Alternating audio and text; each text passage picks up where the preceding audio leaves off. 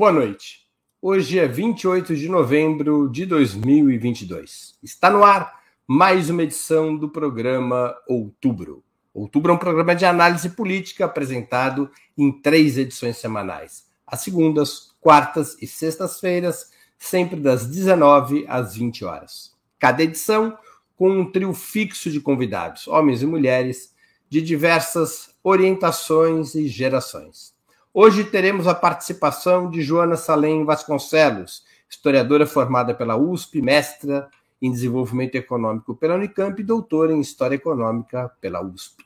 Valério Arcari, historiador e professor titular aposentado do Instituto Federal de Educação, Ciência e Tecnologia de São Paulo.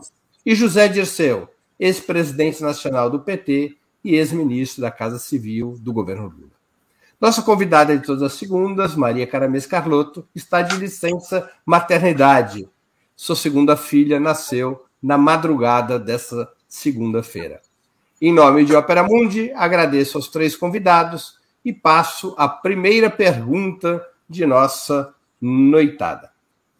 Tem circulado nas redes sociais e na própria equipe de transição uma série de propostas sobre como deveria ser o momento simbólico da posse do presidente Lula, que não é determinado pela Constituição ou por lei específica. A previsão é de que Jair Bolsonaro não compareça para a transmissão da faixa e, portanto, será necessário adotar um outro simbolismo.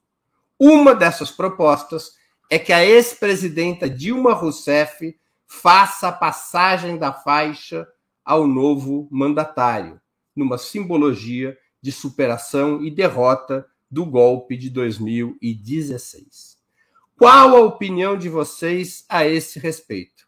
Com a palavra, nossa convidada dessa segunda-feira, Joana Salem. Boa noite, Breno. Boa noite, Valério. Boa noite, Dirceu.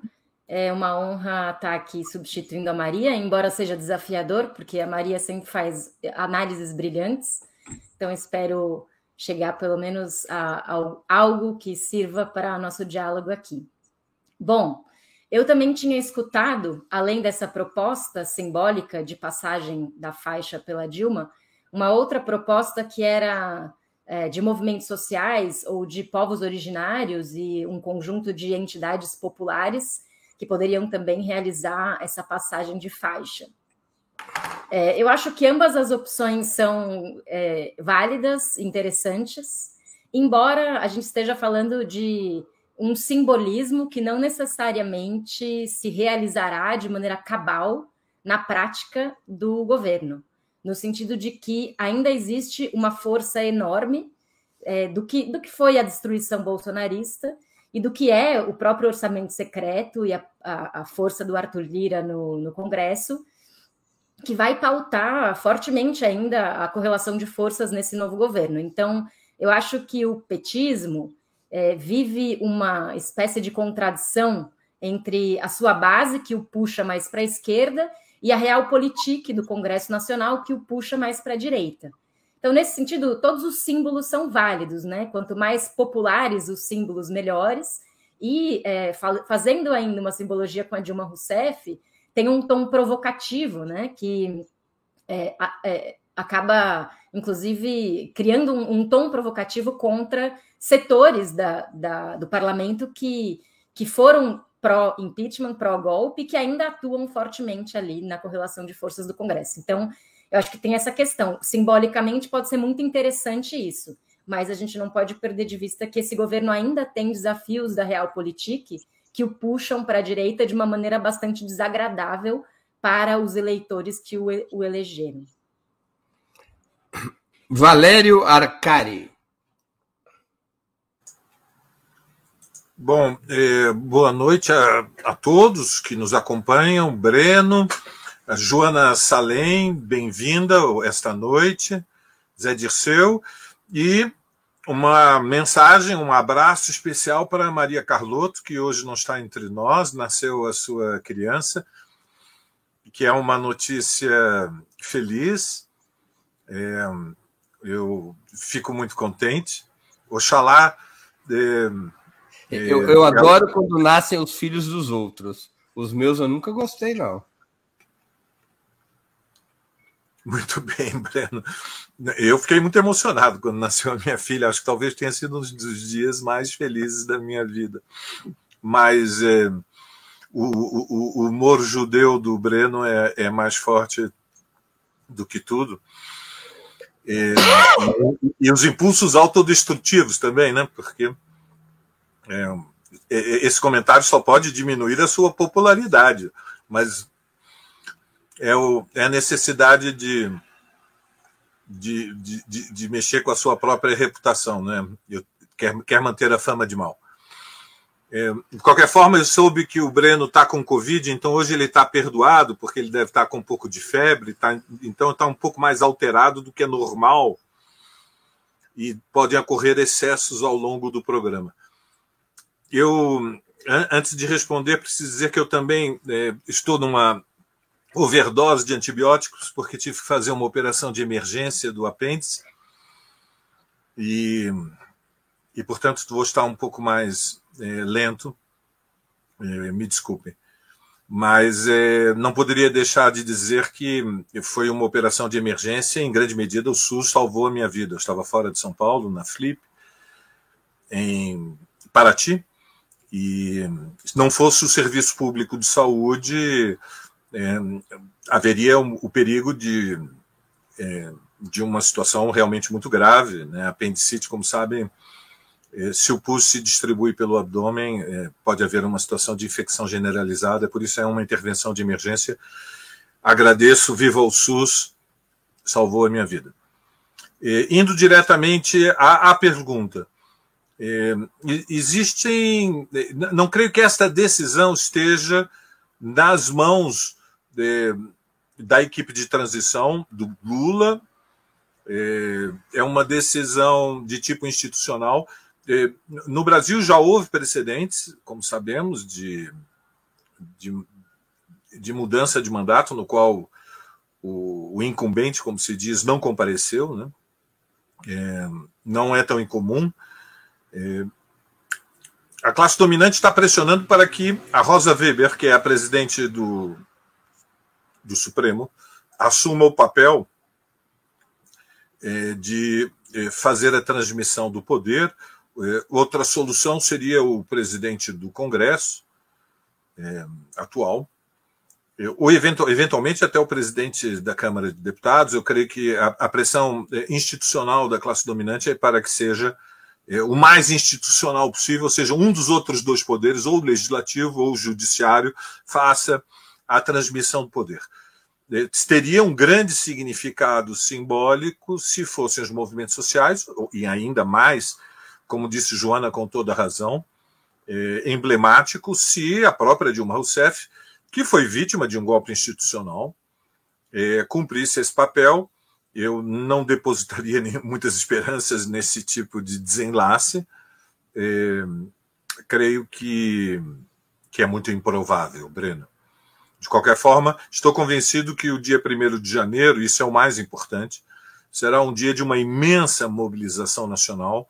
Não creio que seja nenhum exagero esperar, com todas as dificuldades, que é a viagem para Brasília, a presença de centenas de milhares. Não é por acaso que a classe dominante transferiu a capital da República para é, o Planalto Central, a mais de mil quilômetros das duas grandes capitais brasileiras. O Brasil tem uma configuração peculiar é, na América Latina e no mundo.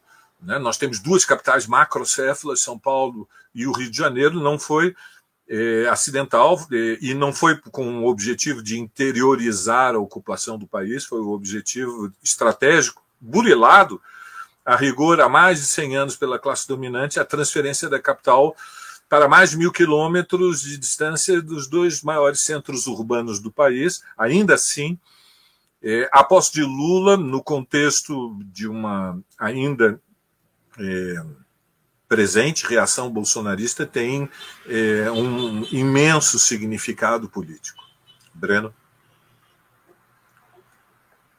apenas esclarecendo o aspecto legal, a lei determina que o Congresso dá posse ao presidente da República. É a única formalidade institucionalizada.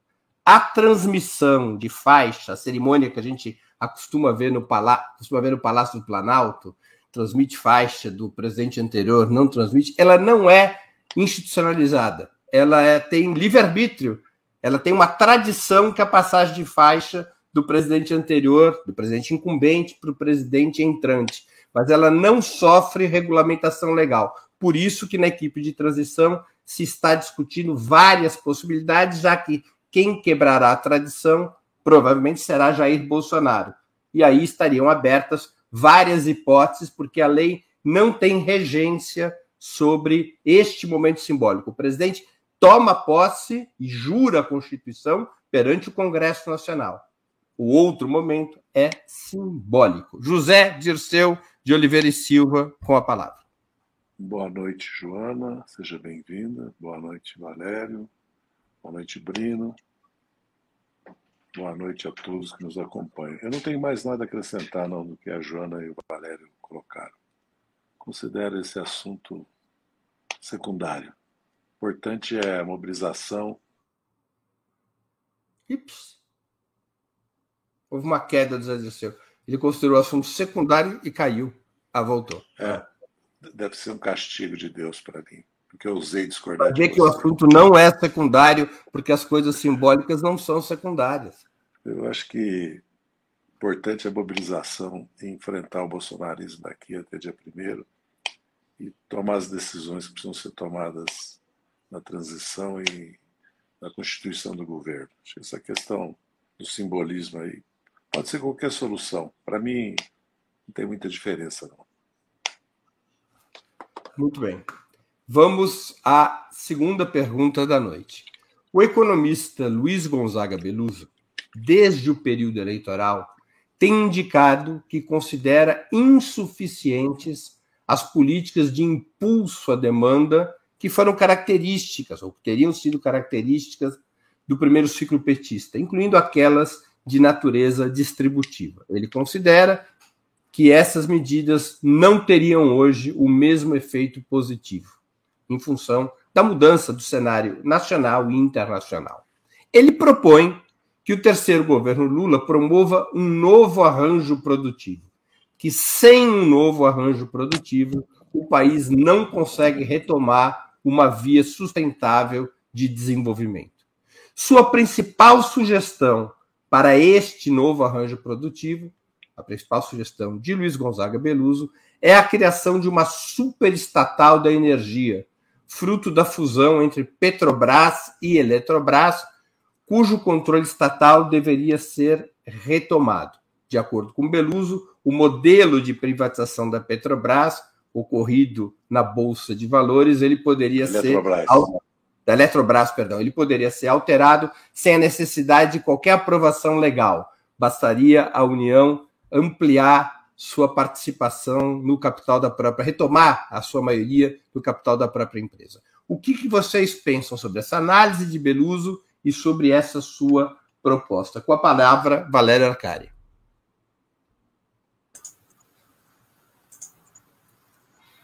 Eu acho uma boa ideia. Acho uma ideia muito boa.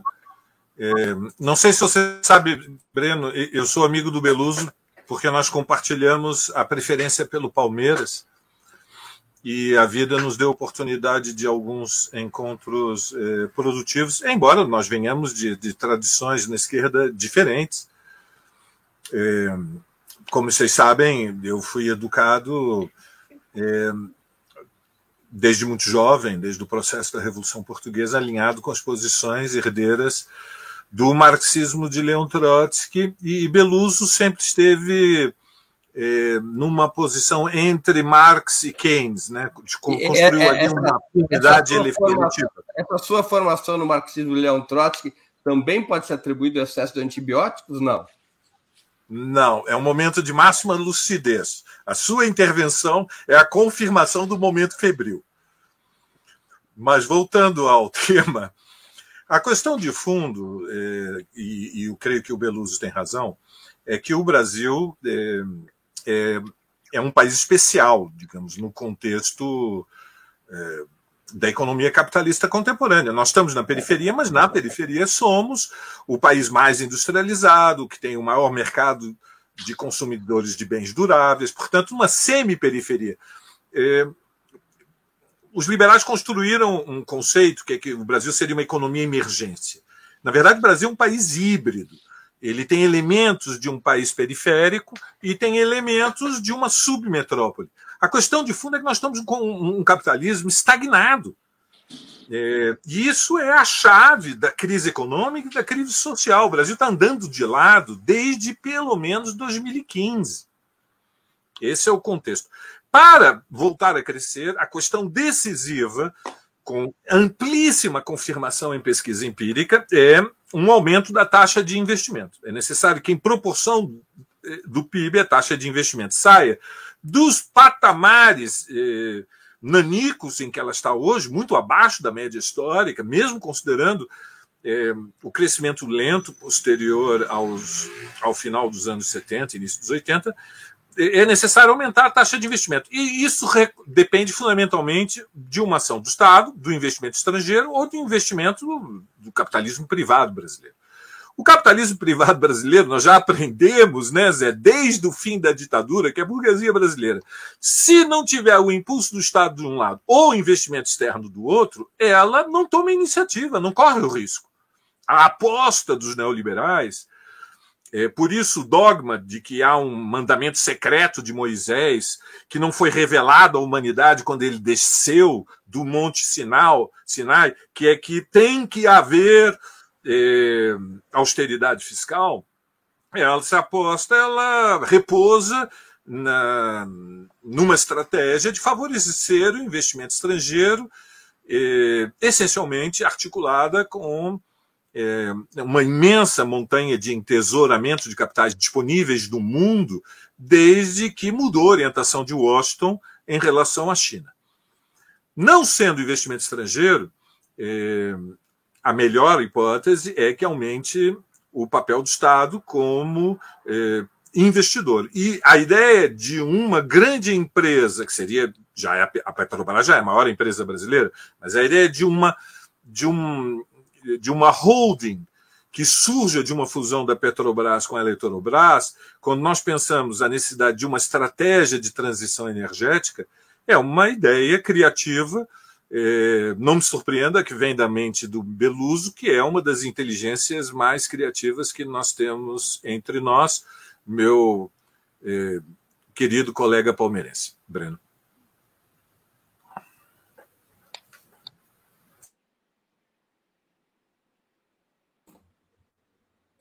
A gente não ouviu o que você disse, Breno. José Dirceu com a palavra. Acredito que é inexorável que o Brasil tenha uma empresa de energia, que a Petrobras seja a coluna vertebral dela, até porque os países capitalistas as têm. A França acabou de estatizar o setor de energia nuclear e, na verdade, caminha para ter controle sobre o setor de energia. E se nós olharmos para os países como a Noruega, ou os países do Golfo, certo? todos eles, aliás, o Qatar tem uma empresa que já está evoluindo para uma empresa de energia já preocupado com a transição ambiental também. Isso acho que tá, a proposta do Beluso tem sentido.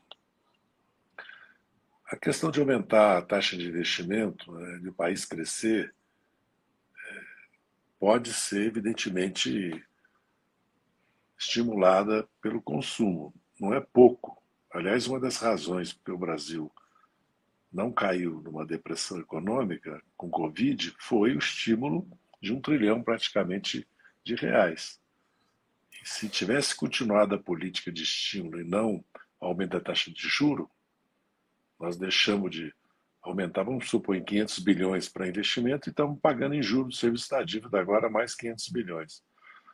Agora, por outro lado, as cadeias produtivas estão mudando no mundo. O Brasil não pode e não deve continuar dependente no setor de fármacos, biotecnologia, indústria química, de tecnologia de informação, certo? de importação. Né? Se a Paquistão e a Índia entrarem em guerra, o Brasil não tem IFAs para a sua indústria farmacêutica. Nós já vimos na pandemia o custo, fora que nós gastamos 50 bilhões de dólares de déficit na balança comercial do setor químico, não temos fertilizantes, é uma aberração. É, então, acredito que a uma reorganização industrial, uma neo-industrialização, parte do setor energético, incluindo petróleo e gás, né, das novas tecnologias, e parte também de uma reorganização das cadeias produtivas mundiais e da indústria brasileira, e do papel dos bancos públicos e do Estado. A questão da Eletrobras, eh, eu não conheço a ponto de discordar do professor Beluso, é, mas pelo que eu li e acompanhei a votação da legislação que permitiu a privatização, para o governo reassumir o controle, é, eles estabeleceram uma série de travas legais e de travas com relação à participação acionista, apesar que o governo tem 30% da participação e não pode exercer os 30%. Isso talvez seja inconstitucional. Acredito que há brechas realmente para discutir a criação de uma holding. Se precisar do Congresso Nacional, temo que nós não tenhamos maioria para fazê-lo. Mas, de qualquer maneira, eu concordo que não dá para pensar o crescimento econômico brasileiro só com estímulo do aumento da demanda a partir de programas sociais, salário mínimo, aposentadoria. Agora, por outro lado, também eu não acredito que o Brasil possa voltar a crescer sem uma reforma tributária, sem desconcentração, porque o principal elemento da concentração de renda é os juros reais, que concentra a renda na imensa maioria da população, inclusive do setor produtivo, e a estrutura tributária que vem distribuir renda concentra. Está de cabeça para baixo. Né? Quem ganha menos paga mais, quem ganha mais paga menos, não, ou não paga. Né? Nós somos um dos últimos países que tem uma estrutura tributária apoiada em impostos de consumo, em produtos, e não em, de riqueza, renda e, e patrimônio. Isso precisa mudar. Acho que esse é o principal problema do Brasil. Agora, evidentemente que caminhar para uma proposta que combine o aumento do poder aquisitivo, o aumento da demanda, com uma reorganização do setor produtivo, tendo como eixo a transição energética e, ambiental, tendo o setor energético sob controle estatal como carro-chefe, tem um acordo sobre isso. Joana Salem, com a palavra. É, bom, eu acho que nessa proposição do Beluso existem dois focos de política econômica que podem ser articulados, mas que são diferentes. Né? Um é uma política de incentivo ao consumo e o outro é uma política de investimento produtivo. Né? É, sobre a primeira, a política de incentivo ao consumo, eu acho que nada vai ser igual, na realidade, ao que aconteceu no período do lulismo de 2003 a 2010, né? É, pensando nos mandatos Lula 1 e 2. Porque naquele período, como já foi largamente debatido, o cenário internacional era muito mais favorável, né? E agora a gente vive um cenário internacional muito mais desfavorável, com uh, alta dos preços da energia, alta dos preços do petróleo, com uma situação interna brasileira também bastante descontrolada em termos de é, colapso social, colapso do Estado e colapso econômico, né? Então, a situação é muito diferente, é difícil fazer qualquer termo de comparação, né? Entre o que foi o lulismo nos primeiros, nos primeiros dois governos e o que vai ser o Lula 3. O que eu acredito é que, assim, uma política de aumento da demanda, ou da demanda efetiva, né? Como dizem os keynesianos, é, na, nos governos do lulismo, Lula 1 e 2, tiveram esse efeito interessante de ampliar o consumo é, de bens de consumo é, é, que eram típicos de classe média e que passaram a entrar no consumo da classe trabalhadora, né? Então, por exemplo, TV de plasma, é, linha branca, trocar geladeira, comprar micro-ondas novo. Então, essas políticas de incentivo ao consumo é, melhoraram a qualidade de vida da classe trabalhadora de uma maneira palpável, ao ponto, inclusive, de alguns confundirem e acharem que era possível, com essa, esse novo consumo, chamar a classe trabalhadora de nova classe média, né? Simplesmente porque estava consumindo novos bens tipicamente da classe média. Mas a gente sabe que não é o consumo que define a classe social, né? Agora, qual a situação de hoje? A situação de hoje é que as pessoas estão, que tem mais de 30 milhões de brasileiros passando fome. Então, quem tem fome não vai comprar uma TV de plasma, né? Quem tem fome vai primeiro é, garantir as suas necessidades básicas, vai garantir é, vestimenta, vai pagar o aluguel, vai pagar, vai comprar comida, vai alimentar os filhos, é, vai, enfim, na melhor das hipóteses, com, né, até é, tá morando na rua, vai conseguir um lugar para morar. Então, acho que a dimensão do buraco que a gente se meteu é tão grande que quando a gente fala de política de uh, incentivo ao consumo hoje, a gente está falando de algo completamente diferente mesmo do que se falava há 10 anos atrás, né?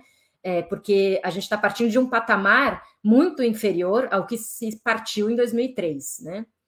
Agora, no que diz respeito à política de investimento produtivo, é, eu assisti alguns meses atrás uma, um, um 20 minutos, Breno, com a Esther Dweck, que tinha como pergunta: é possível reindustrializar o Brasil? E até hoje eu penso em algumas coisas que a Esther falou. Esther, aliás, que, se não me engano, está na equipe de transição em algum, em algum é, lugar ali, é, coordenada pelo Guilherme Melo, né, pela equipe econômica. E eu acredito que tem alguns pontos do que ela falou que são interessantes, e na verdade eu vou focar só em um, que é, bom, criar uma grande estatal de energia, mas com qual tipo de energia? Né? Acho que esse é um impasse que a esquerda vive hoje, que é preciso atualizar estrategicamente o pensamento ecológico, né? E reproduzir uh, o pensamento estatista dentro de uma matriz industrialista do tipo século XX é, pode ser um tiro no pé, né? O Lula na COP27 mostrou que é inclusive parte da agenda internacional, do brilho internacional que o Lula possui no cenário mundial, a nova relação com o ambientalismo, com o debate ecológico, com os povos indígenas, etc. Então, ok, criar uma grande estatal de energia baseada em qual matriz? Baseada numa nova matriz ou num programa de transição, né, para dialogar ali com o trotskismo do Valério Arcari, um programa de transição é, energética. Né? Como se faz um programa de transição energética? Aí tem técnicos no Brasil capazes de fazer isso. O Brasil tem uma quantidade enorme de pessoas muitíssimo bem formadas para fazer esse tipo de trabalho. Eu espero que o, o governo contrate essas pessoas. Muito bem, vamos a uma nova questão. Uma das, priori... uma das prioridades mais consensuais entre as forças de sustentação do futuro governo Lula é a educação. No nosso programa anterior, nosso querido José Dirceu chegou a falar em revolução educacional como uma das prioridades do novo governo. Nos governos Lula e Dilma, a principal realização nessa área, segundo analistas e protagonistas, teria sido a expansão das matrículas no ensino superior, de 3 milhões e meio para aproximadamente 8 milhões de vagas entre 2003 e 2016. Apesar dos investimentos nas universidades e institutos federais, o percentual de matrículas no ensino superior privado nesse período, que é um ensino, em geral, de pior qualidade e submetido à orientação pedagógica do capital privado, embora haja controle do MEC, o percentual de matrículas no ensino superior privado subiu em relação ao governo Fernando Henrique Cardoso, de 64% para 70%, quase 70%, de todas as matrículas universitárias, apontando para um modelo mais próximo à tradição norte-americana, que combina universidades privadas de elite com universidade pública para os setores que não têm poder aquisitivo do que o modelo europeu de universidade pública gratuita para todos os cidadãos. Na opinião de vocês, o mesmo modelo de expansão universitária deveria ser retomado ou um dos objetivos deveria ser a redução progressiva da iniciativa privada no sistema de educação universitária? Com a palavra, José Dirceu.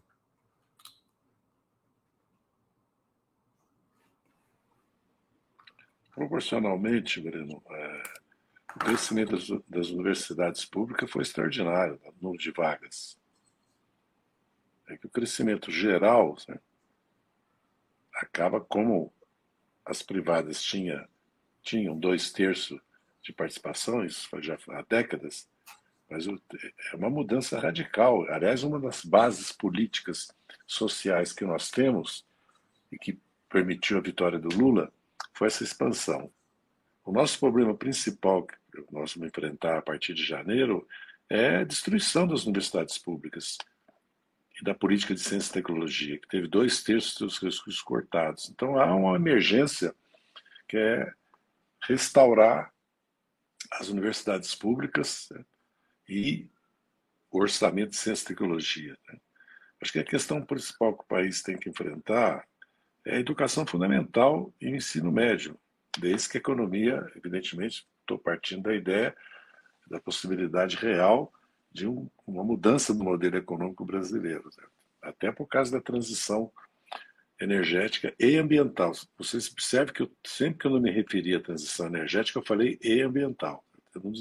É impossível é, qualquer transição energética que não seja ambiental no mundo de hoje, até porque os países capitalistas vão impor isso ao Brasil, como vão impor também a, a agricultura biológica, orgânica, o fim dos, dos agrotóxicos. Acho que isso é uma questão que não depende só de nós, da esquerda, dos ambientalistas. Acho que é uma própria demanda do capitalismo, da mesma maneira que ele substituiu, criou o trabalho escravo, depois substituiu pelo trabalho assalariado. Da mesma maneira que Bretton Woods significou uma mudança no capitalismo. Já tenho me referido a isso várias vezes. Então, eu acredito que nossa principal tarefa é fazer uma revolução educacional no ensino fundamental que envolva toda a sociedade, uma mobilização nacional.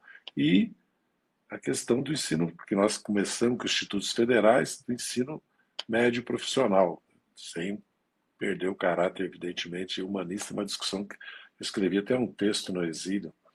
Exílio não porque eu estava banido, né? fui expulso do país, mas fiquei pouco tempo. Mas escrevi quando da reforma do ensino médio do, da ditadura militar, certo? esse debate apareceu e foi feita agora uma reforma do ensino médio com esse caráter, né? É, prática, bem, bem na linha do bolsonarismo, já antecipando até a linha do bolsonarismo. Eu acredito que a questão do ensino é, privado certo? é uma questão que nós paulatinamente podemos ampliar, porque no, no Brasil, ao contrário dos Estados Unidos, as universidades de elite são as públicas, não são as privadas. Raras são as universidades privadas é, que são mais na área até de ciências econômicas, da administração, né, do que em outras áreas. Também na medicina agora começam a surgir algumas universidades privadas de excelência. Acho que nós temos no Brasil é que expandir o ensino público mantendo a qualidade e principalmente fazer uma revolução científica e tecnológica, porque nós temos que fazer 50 anos em 5 ou em 8 anos. É uma, a, talvez a, a prioridade absoluta do nosso governo deva ser isso, até porque já está havendo um, a pandemia só agravou os problemas do ensino fundamental. Como o Brasil tem uma educação pública gratuita com merenda escolar, com material didático, com transporte, e tem o sistema de saúde também, que é o SUS, acho que a tarefa é expandir, consolidar para o século XXI esses dois, esses dois instrumentos que, públicos que o país tem. E o ensino médio, por causa da demanda da revolução tecnológica, ele vai ter que ser mudado completamente. Já começou, mas com muito viés é, privatista e, e, com viés também muito tecnocrático, que na verdade é ideológico, né? é, uma, é, uma, é, é um viés de direita, vamos dizer assim. Com a palavra, Joana Salem. É, bom, é, quando surgiu o ProUni, eu era estudante universitária. E na época eu participava do movimento estudantil e hum, eu fui crítica ao ProUni, porque o Andes, na época, fez uma conta, e a gente usava esse argumento, que hum, a cada real que as universidades particulares eram isentas de imposto para criar uma vaga, né, para abrir essa vaga com bolsa do ProUni nos seus bancos universitários, se esse real fosse arrecadado pelo Estado e investido no sistema das instituições federais de ensino superior, ele produziria três vagas, ou o triplo de vagas do que aquelas que estavam sendo produzidas no setor privado. Então, que na verdade o ProUni era uma operação de salvamento das vagas ociosas do setor privado, que era uma forma com, com a qual o governo Lula estava, estaria é, facilitando a vida né, do setor privado da educação superior, e ao invés de investir no setor da é, educação pública superior. Depois, passou um pouco tempo e eu revi essa posição, né? Na época eu fui muito crítica, depois eu revi essa posição, não por esse argumento, que eu acho que continua sendo correto, mas pelo fato de que o ProUni gerou um impacto social relevante na vida das pessoas, né? Eu tive amigos que foram bolsistas do ProUni em universidades de excelência, como a PUC, por exemplo, e que nunca teriam feito universidades é, desse tipo se não fosse pela bolsa do ProUni. Então, a, o acesso social que a bolsa viabilizou em algumas universidades de alto nível do, do setor privado me fez rever a minha posição crítica. É, recapitulando um pouco também, eu acho que é bom a gente lembrar que o, o, a crise do financiamento das universidades, claro, entrou em estado de destruição e colapso total, agora no governo Bolsonaro, né, que tem uma política de destruição, mas que o arroxo do financiamento das públicas começou ainda no Dilma II. E que houve um confronto entre setores das universidades públicas e professores que fizeram greve, né? é, e que pressionaram o governo no sentido do aumento do financiamento das universidades públicas. Então, o que eu vejo hoje é que precisa ser uma prioridade, né? Porque nesse processo de diminuição do financiamento das públicas ou de estagnação do financiamento das públicas que ocorreu no Dilma II, também a própria base social que sustentou gover os governos do PT se viu ali um pouco desestabilizada ou fraturada, né? E o cenário agora, como eu disse na resposta anterior, é de uma hecatombe, né? De um país em destruição e, e de as universidades públicas brasileiras parece que atravessaram um cenário de guerra, né? É, tem rachaduras, não tem manutenção, estão literalmente caindo aos pedaços, né? Não, é, estão é, sem segurança para as pessoas praticamente é, usarem alguns dos seus edifícios, né? Sem iluminação, sem energia, sem computadores, etc. Então, eu acho que é, deve ser uma prioridade absoluta, claríssima, desse governo financiar, aumentar o financiamento das universidades públicas, mas é, isso não significa necessariamente enfrentar é, ou, ou, desfazer políticas como a de inclusão social do ProUni, que eu acho que, é, como eu disse, fazem um sentido no, no, no aspecto da inclusão social. Né?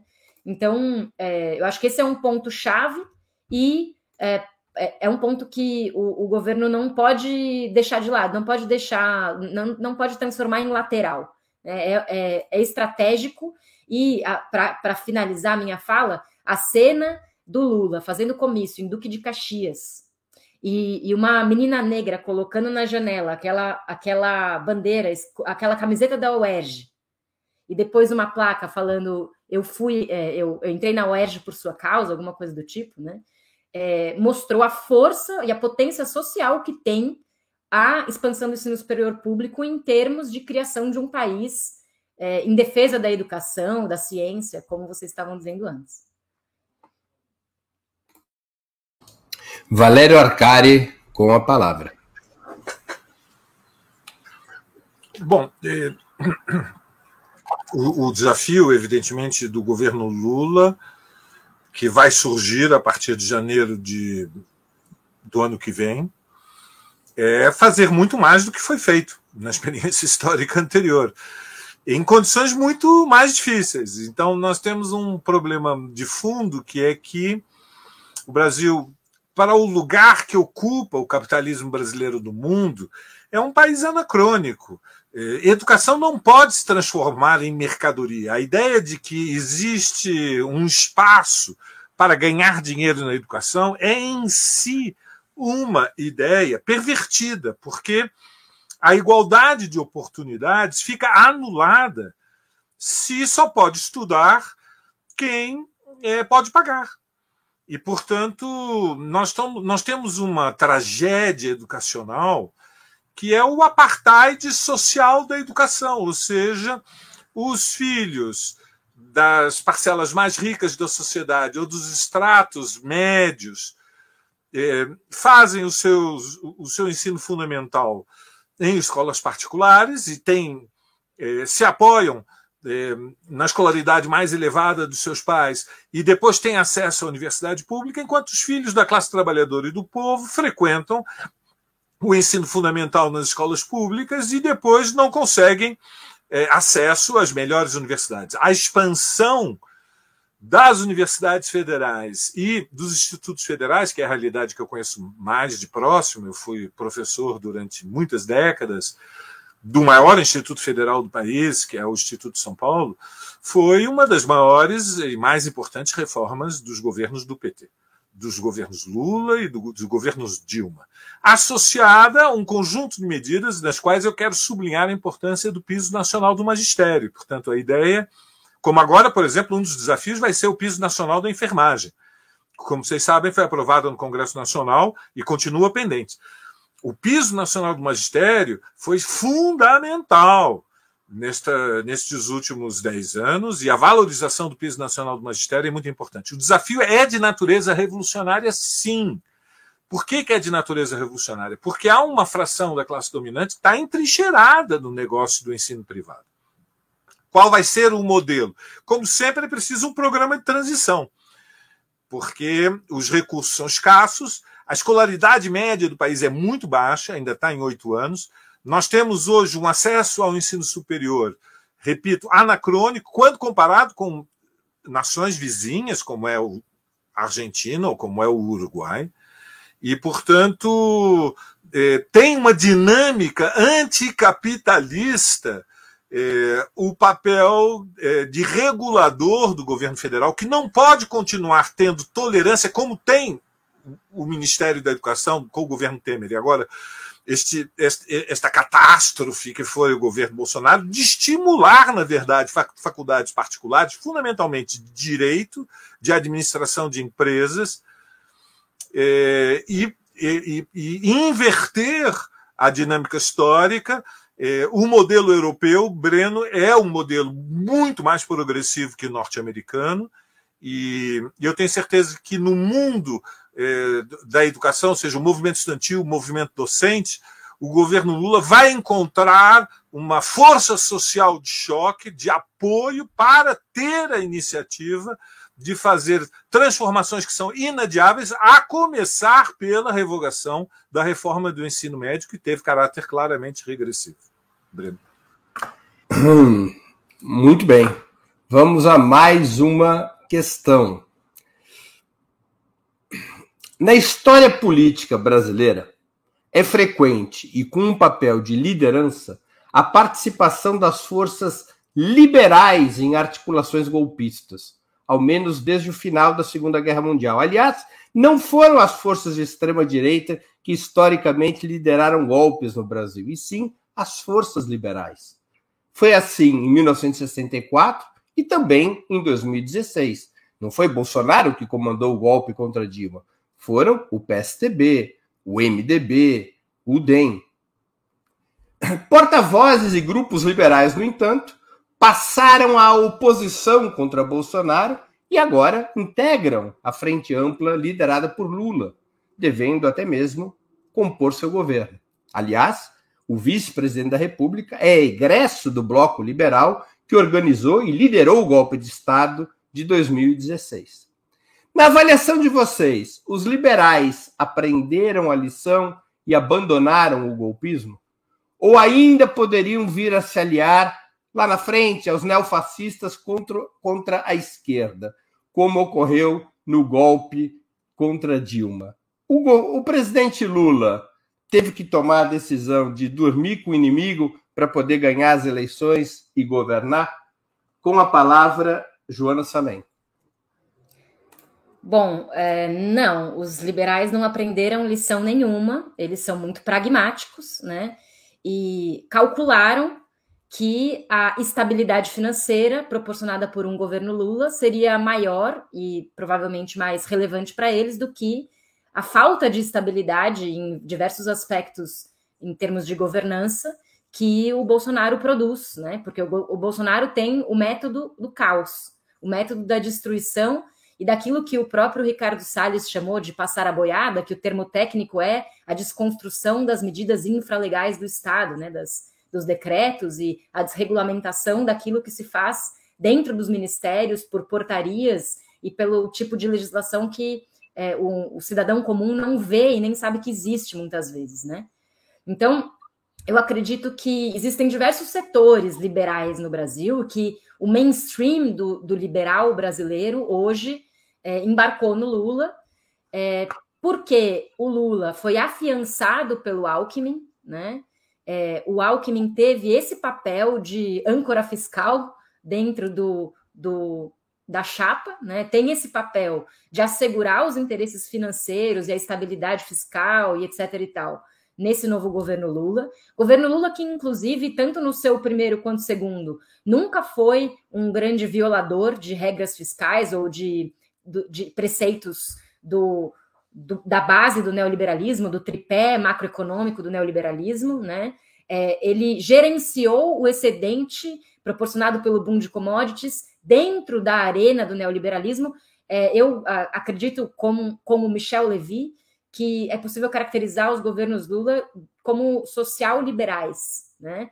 Porque havia esse, essa participação neo-keynesiana, neo-desenvolvimentista, mas o neodesenvolvimentismo, que é um debate que a gente demoraria muito tempo para fazer, é, é, ele tem muito de articulação com componentes macroeconômicos do neoliberalismo. Né? Isso não é fazer tabula rasa entre um e outro, mas é a gente reconhecer que o neoliberalismo sempre esteve presente de alguma maneira, né?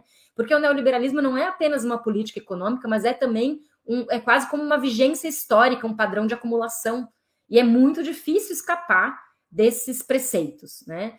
Então, eu acredito que os liberais brasileiros, eles não são, eles são heterogêneos, né? Existem ali, existe um empresariado mais selvagem, mais sangue nos olhos do fascismo, que é, é que estava com Paulo Guedes, que inclusive é setores dos, do, do mundo econômico que não são tão é, exibicionistas, como alguns empresários são, e que ficam quietinhos lucrando com a, do, a alta, a alta do dólar, né? Que tem as suas offshore, que estão ali muito bem obrigado com o dólar a cinco reais, como o próprio Paulo Guedes lucrou com a sua própria política de alta do dólar, né? Que não foi por acidente.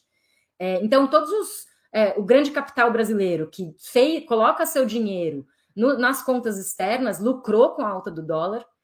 E existem os liberais mais da, do mundo acadêmico, digamos assim, né? Os liberais da, dos livros, os liberais que, que têm esse, esse viés mais intelectual, podemos dizer assim, e que tem, tiveram essa entrada no governo Lula. Então, é, eu acredito que os liberais continuam sendo golpistas, continuam é, preferindo né, é, um, um golpe a uma política que ameaça a desigualdade social, mas que apostam que o Lula não será uma ameaça a, a essa desigualdade, ou seja, que Lula vai fazer política social sim, mas que o grande trunfo do lulismo, como foi no último período e continua sendo, é também criar colchões de amortecimento social por onde o próprio capitalismo encontra caminho de estabilidade.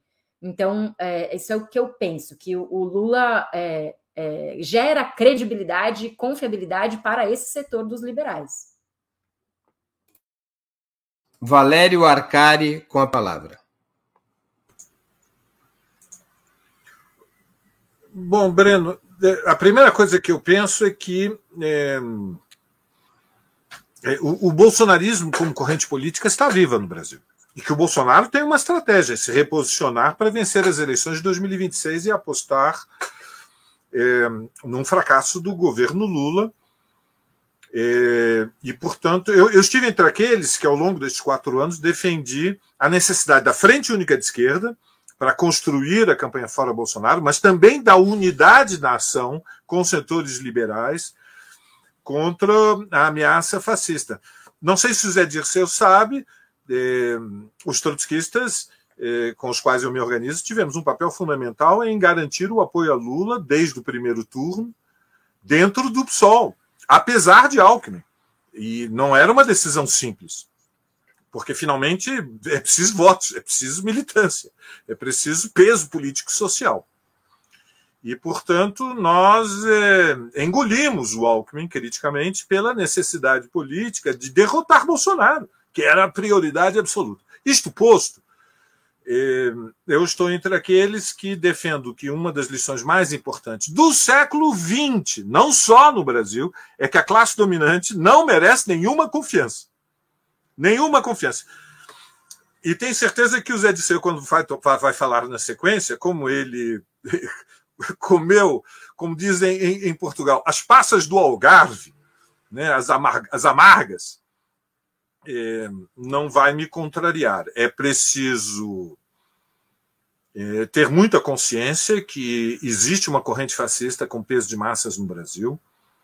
É preciso ter a honestidade intelectual e política de reconhecer o papel de Alexandre de Moraes e da maioria no Supremo Tribunal Federal para conter eh, todos os excessos eh, do bolsonarismo, inclusive a recente e surpreendente medida de impor uma multa de dezenas de milhões sobre o PL do Valdemar, que tomou uma iniciativa de tentar anular o segundo turno das eleições, mas isto posto, nós não podemos baixar a guarda. Dormir com o inimigo é muito perigoso.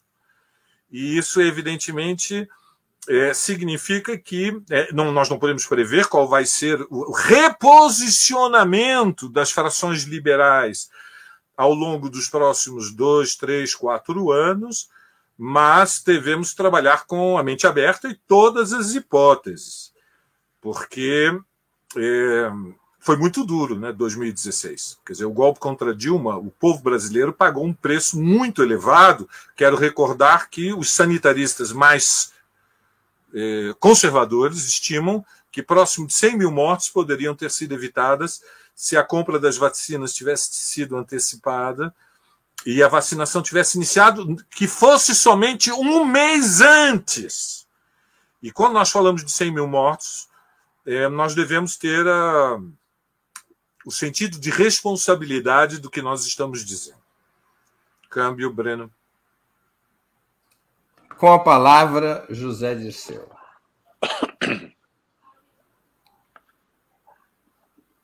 A questão principal é o fascismo, é o Bolsonaro. A oposição ao Bolsonaro não se dá apenas no campo econômico, no campo das relações de classe e da disputa pela renda e riqueza nacional. Né? O bolsonarismo tem um negacionismo, um obscurantismo, um fundamentalismo religioso, uma vocação para o autoritarismo, para a ditadura, né? que nós vimos, para a destruição da cultura, da educação, da ciência né? e do Estado, como ele está constituído no Brasil, o transformou no principal inimigo. Então, as alianças decorrem dessa realidade. E é, um, como disse o Valério, um movimento de massa. E é um movimento de massa armado na sua vanguarda. Né? Se é que se pode chamar de vanguarda isso. Certo? Essa é a realidade. E tem a sombra das Forças Armadas sempre. Bolsonaro não sofreu impeachment, a chapa dele não foi impugnada por isso a realidade brasileira já nos mostrou como é que as forças chamadas liberais ou centro-direita ou de direita liberal, democrata, de democrata se comportam pela experiência que nós vivemos no país nos últimos 70 anos. Né? E, recentemente, as mesmas forças políticas que alavancaram, sustentaram, estimularam a Lava Jato, depois se opuseram a ela. As mesmas forças políticas que deram o golpe parlamentar constitucional para tirar o mandato da Dilma, depois se voltaram contra o Bolsonaro. Nosso governo, portanto, vai ser um governo de disputa entre os setores de direita liberal e os setores centro-esquerda, de esquerda, social-democratas, socialistas. Né? Política. Qual é a, a, a única vacina que existe contra o risco e a possibilidade de um golpe parlamentar jurídico, um golpe de Estado é improvável, clássico, como nós conhecemos, contra um governo nosso. É a nossa capacidade de mobilizar, de levar um nível de consciência e organização daqueles setores sociais que nos apoiam. Porque a verdade é que a sociedade brasileira está dividida ao meio. O Bolsonaro teve 58 milhões de votos. O Bolsonaro teve 50 milhões de votos não é um candidato da direita liberal ou mesmo um candidato da extrema direita civilizado. Não. É o Bolsonaro que teve. Então é muito grave a situação brasileira nesse sentido. Então, eu acho que é uma tarefa de curto e médio prazo. Né? Nós seremos capazes, a massa crítica entre nós, nossos partidos, organizações, para nós elevarmos o nível de consciência, organização e politização de amplos setores da sociedade que estão conosco, porque o povo brasileiro, uma parcela importante do povo brasileiro, está com o Bolsonaro, inclusive das classes trabalhadoras. Está com o Bolsonaro, com o liberalismo econômico, com o fundamentalismo religioso né, e, uma, e parcelas importantes com o obscurantismo e o negacionismo. Então, que é uma questão mundial, não é uma questão do Brasil. Né? É um período histórico que nós estamos vivendo, porque eu já quero repetir, se nós observarmos, na maioria dos países, a luta política entre a direita e a extrema-direita. Aqui no Brasil e na América do Sul, a esquerda tem um papel, mas em muitos países ela já não tem esse papel. Não vou nem começar pelos Estados Unidos, porque não vale como, como exemplo, mas muitos países da Europa, né? a própria Itália, né? ou a França, né? que é o Macron contra Le Pen. Né? E na Itália eles se juntaram todos agora né? contra a centro-esquerda as forças progressistas. Mas não, para não falar da, da Turquia, da, da Hungria, da Polônia. A Polônia daqui a pouco é um Estado teocrático católico. E na Alemanha só não avançou a direita porque os sociais-democratas e o Partido Social Cristão e Democrata Cristão, a Baviera, governaram junto quase dois terços do governo da Merkel. Acho que teriam, é por causa das características da Alemanha, da industrialização, do poder do, da Alemanha industrial, tudo isso. Então, acho que nós vivemos tempos difíceis, que nós temos que nos aliar aos liberais e vamos viver a contradição econômica dessa aliança política e eleitoral. Vamos ter que decifrá-la. É isso. Muito bem, vamos à última pergunta da nossa noitada. Está praticamente sacramentado que o PT e outros partidos de centro-esquerda irão apoiar a reeleição de Arthur Lira à presidência da Câmara dos Deputados, em troca da aprovação da chamada PEC da transição. Vários políticos e analistas, no entanto, e ali não estou me referindo a políticos de esquerda, até mesmo políticos que não são de esquerda, como Renan Calheiros, além de considerarem desnecessária essa PEC para obter recursos necessários às medidas emergenciais contra a fome, identificam que esse caminho resolve o curtíssimo prazo, mas fortalece perigosamente um inimigo potencial do governo Lula, incluindo, mantendo nas suas mãos, inclusive, o orçamento secreto, além de gerar um possível foco de desgaste na opinião pública. Vocês acham que, conforme a análise que está sendo dominante nos, no PT e nos partidos, em vários partidos de centro-esquerda, esquerda e centro-esquerda. Vocês acham que é realmente impraticável se livrar de Lira e seu orçamento secreto? Ao contrário do que foi defendido durante a campanha eleitoral? Com a palavra, Valério Arcari.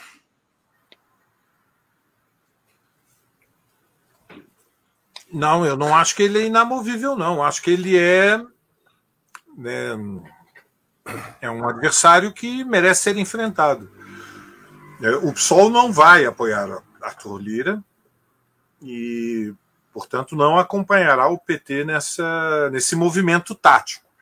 Eu estou entre os que defendem que a PEC transição cumpre um papel progressivo, Breno.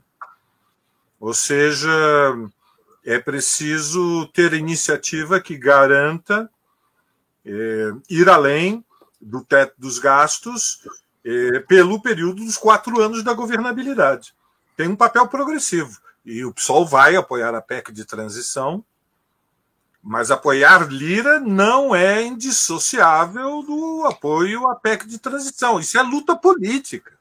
E essa luta política nos faz só dentro do Congresso Nacional, pessoal. Meus amigos, a luta política ela começa fora do Congresso Nacional. Nós não fizemos a luta política. E, e portanto, o desenlace dela não pode ser antecipado. Portanto, é evidente que o Centrão tem interesse estratégico em manter o, o Arthur Lira, porque ele está sentado em, em, cima do orçamento secreto, que é uma excrescência, uma anomalia é, indefensável. Então, é tão, é tão indefensável que a, a burguesia, é, digamos, o núcleo burguês que se afastou de Bolsonaro se posicionou contra o orçamento secreto. E, e, e Arthur Lira é o orçamento secreto. Portanto, associar o papel eh, de pirataria que é a. Eles se apropriaram, meus amigos, eles se apropriaram, o Centrão, de uma parcela importantíssima do orçamento do Estado, quase 20 bilhões de reais, num país em que a capacidade de investimento do Estado é muito pequena, para fazer política paroquial, uma deformação anacrônica, incompatível com a realidade brasileira depois da derrota de Bolsonaro. E, portanto, é, é um mau acordo. Eu tinha dúvidas que ia ser é, aprovado, vi o Zé Guimarães defendendo. Quando o Zé Guimarães fez um movimento de apoio ao Lira, eu fiquei surpreso é, pela audácia do gesto. Imaginei que havia tensões dentro do, do PT em relação a isso. Não sei como se resolveu essa disputa política. Vi as notícias do dia, estou chocado. Creio que é uma concessão tática desnecessária, perigosa. É, esse seria um momento em que é, o novo governo teria condições de ter uma posição mais firme, procurar uma solução outra, não necessariamente apresentar um candidato do PT, um candidato de esquerda para a presidência da Câmara, mas tirar as lições do episódio do Eduardo Cunha é de lucidez estratégica. O poder da presidência da Câmara num modelo. Roupa, né? É, é, do modelo institucional brasileiro é imenso, é desproporcionalmente grande. Câmbio, Breno?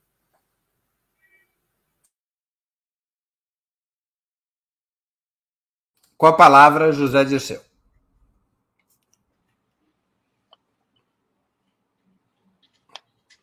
A realidade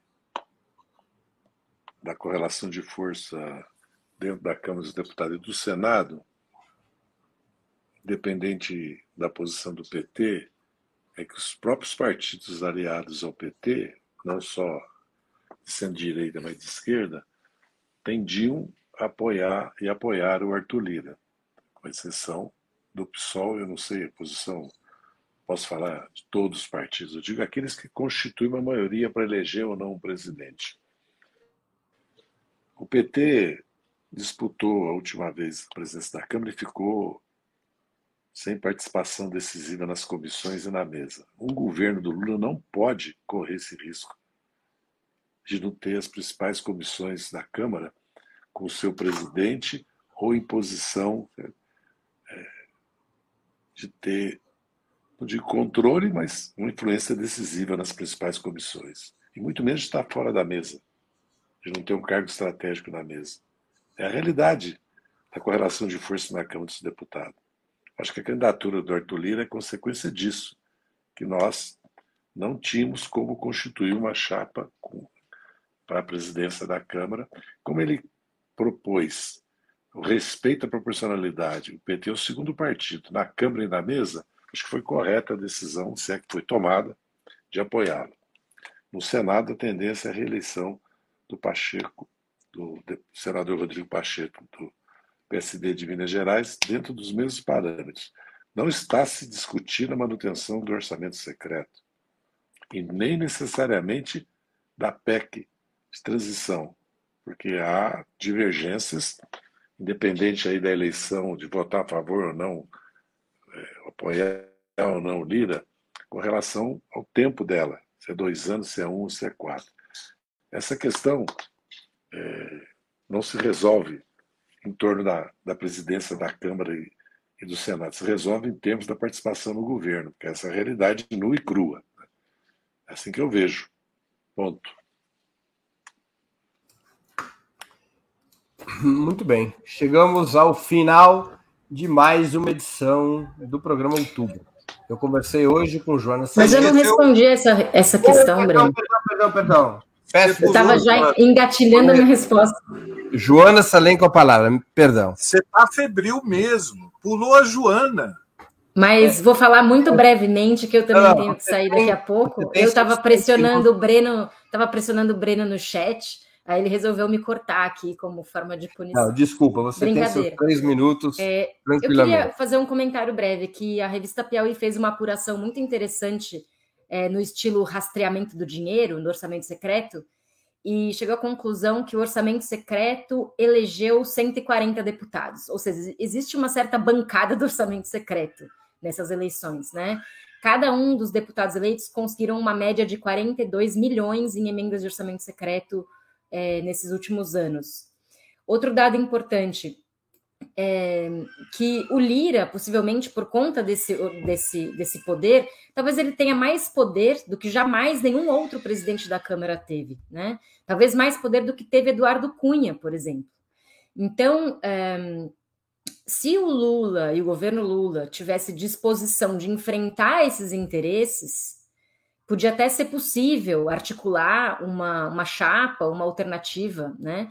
É, no entanto, a questão não é exatamente o Arthur Lira como pessoa, né? Como é, político, ou nem mesmo o PP, ou o arco de partidos que controlam o orçamento secreto, são seis partidos que controlam a maior parte do orçamento secreto, né? Desse caso de corrupção que foi mais, mais uma vez apelidado por um nome brando pela imprensa, né? É, os, a corrupção é, da, da, direita é sempre apelidado com nomes meio fofos, meio técnicos, né? Meio difíceis de, de pegar.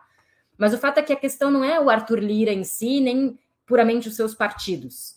A questão é o modus operandi do orçamento secreto, né? É o modus operandi de uma política que está acomodada num sistema de chantagens entre o legislativo fisiológico e o executivo que no período do PT tinha um projeto, tinha um programa que foi chantageado permanentemente por esse fisiologismo e, é, e esse modus operandi da relação legislativo-executivo, que no bolsonarismo é, adquiriu contornos meio monstruosos, né? Porque o Bolsonaro é, atropelava o, o, executivo, né? Atropelava a, a própria Constituição e é, o, ao mesmo tempo entregava poder como uma forma de praticamente re, re, renunciar ao governo, né? Ele queria mais destruição do Estado do que gerência do Estado. Então, agora é, se retorna uma situação em que, como diz o Marcos Nobre, né, existe um sistema permanente de chantagens. Eu acredito que é, a, o, o, problema do modus operandi é aquele que o Marcos Nobre define como PMDBismo, né? A ideia de que existem sempre grandes maiorias formadas à, à custa de uma redução do projeto de transformação social e de, de chantagem e de, eventualmente, é, abrir mão do essencial de alguns governos, como aconteceu em alguns momentos recentes, né? Então, é, eu, eu acho que se desfazer do orçamento secreto vai ser um desafio gigante, e eu não tenho certeza se o PT tem disposição para se desfazer desse, desse problema, haja visto o poder e os interesses parlamentares instalados em favor do orçamento secreto. Talvez se crie algum tipo de saída intermediária, né? não um enfrentamento como seria desejável que acontecesse, e é, também não uma pura continuidade, porque isso seria uma tragédia social, política e moral, né? É, mas alguma solução intermediária, como é típica do, dos governos lulistas, né? É criar algum tipo de recurso que deixe satisfeito os beneficiários do orçamento secreto, que são potencialmente a base do, do governo, em alguns casos, né? É bom lembrar que o relator do orçamento de 2023, o Marcelo Castro, do MDB do Piauí, apoiou o Lula, né? Então, existem setores desses beneficiários do orçamento secreto que são apoiadores potenciais de um novo governo, e esses, esses, esses setores não vão ser descartados pelo lulismo é, numa frente ampla que cada vez mais tende a ser uma frente amplíssima, né? E, e tende a se tornar cada vez maior dentro dessa dinâmica descrita pelo Marcos Nobre é, já desde 2010, 2011, quando ele caracteriza o PMDBismo e o modus operandi é, que, que alcançou quase os 40 graus de febre no período bolsonarista e, e no orçamento secreto. Muito bem.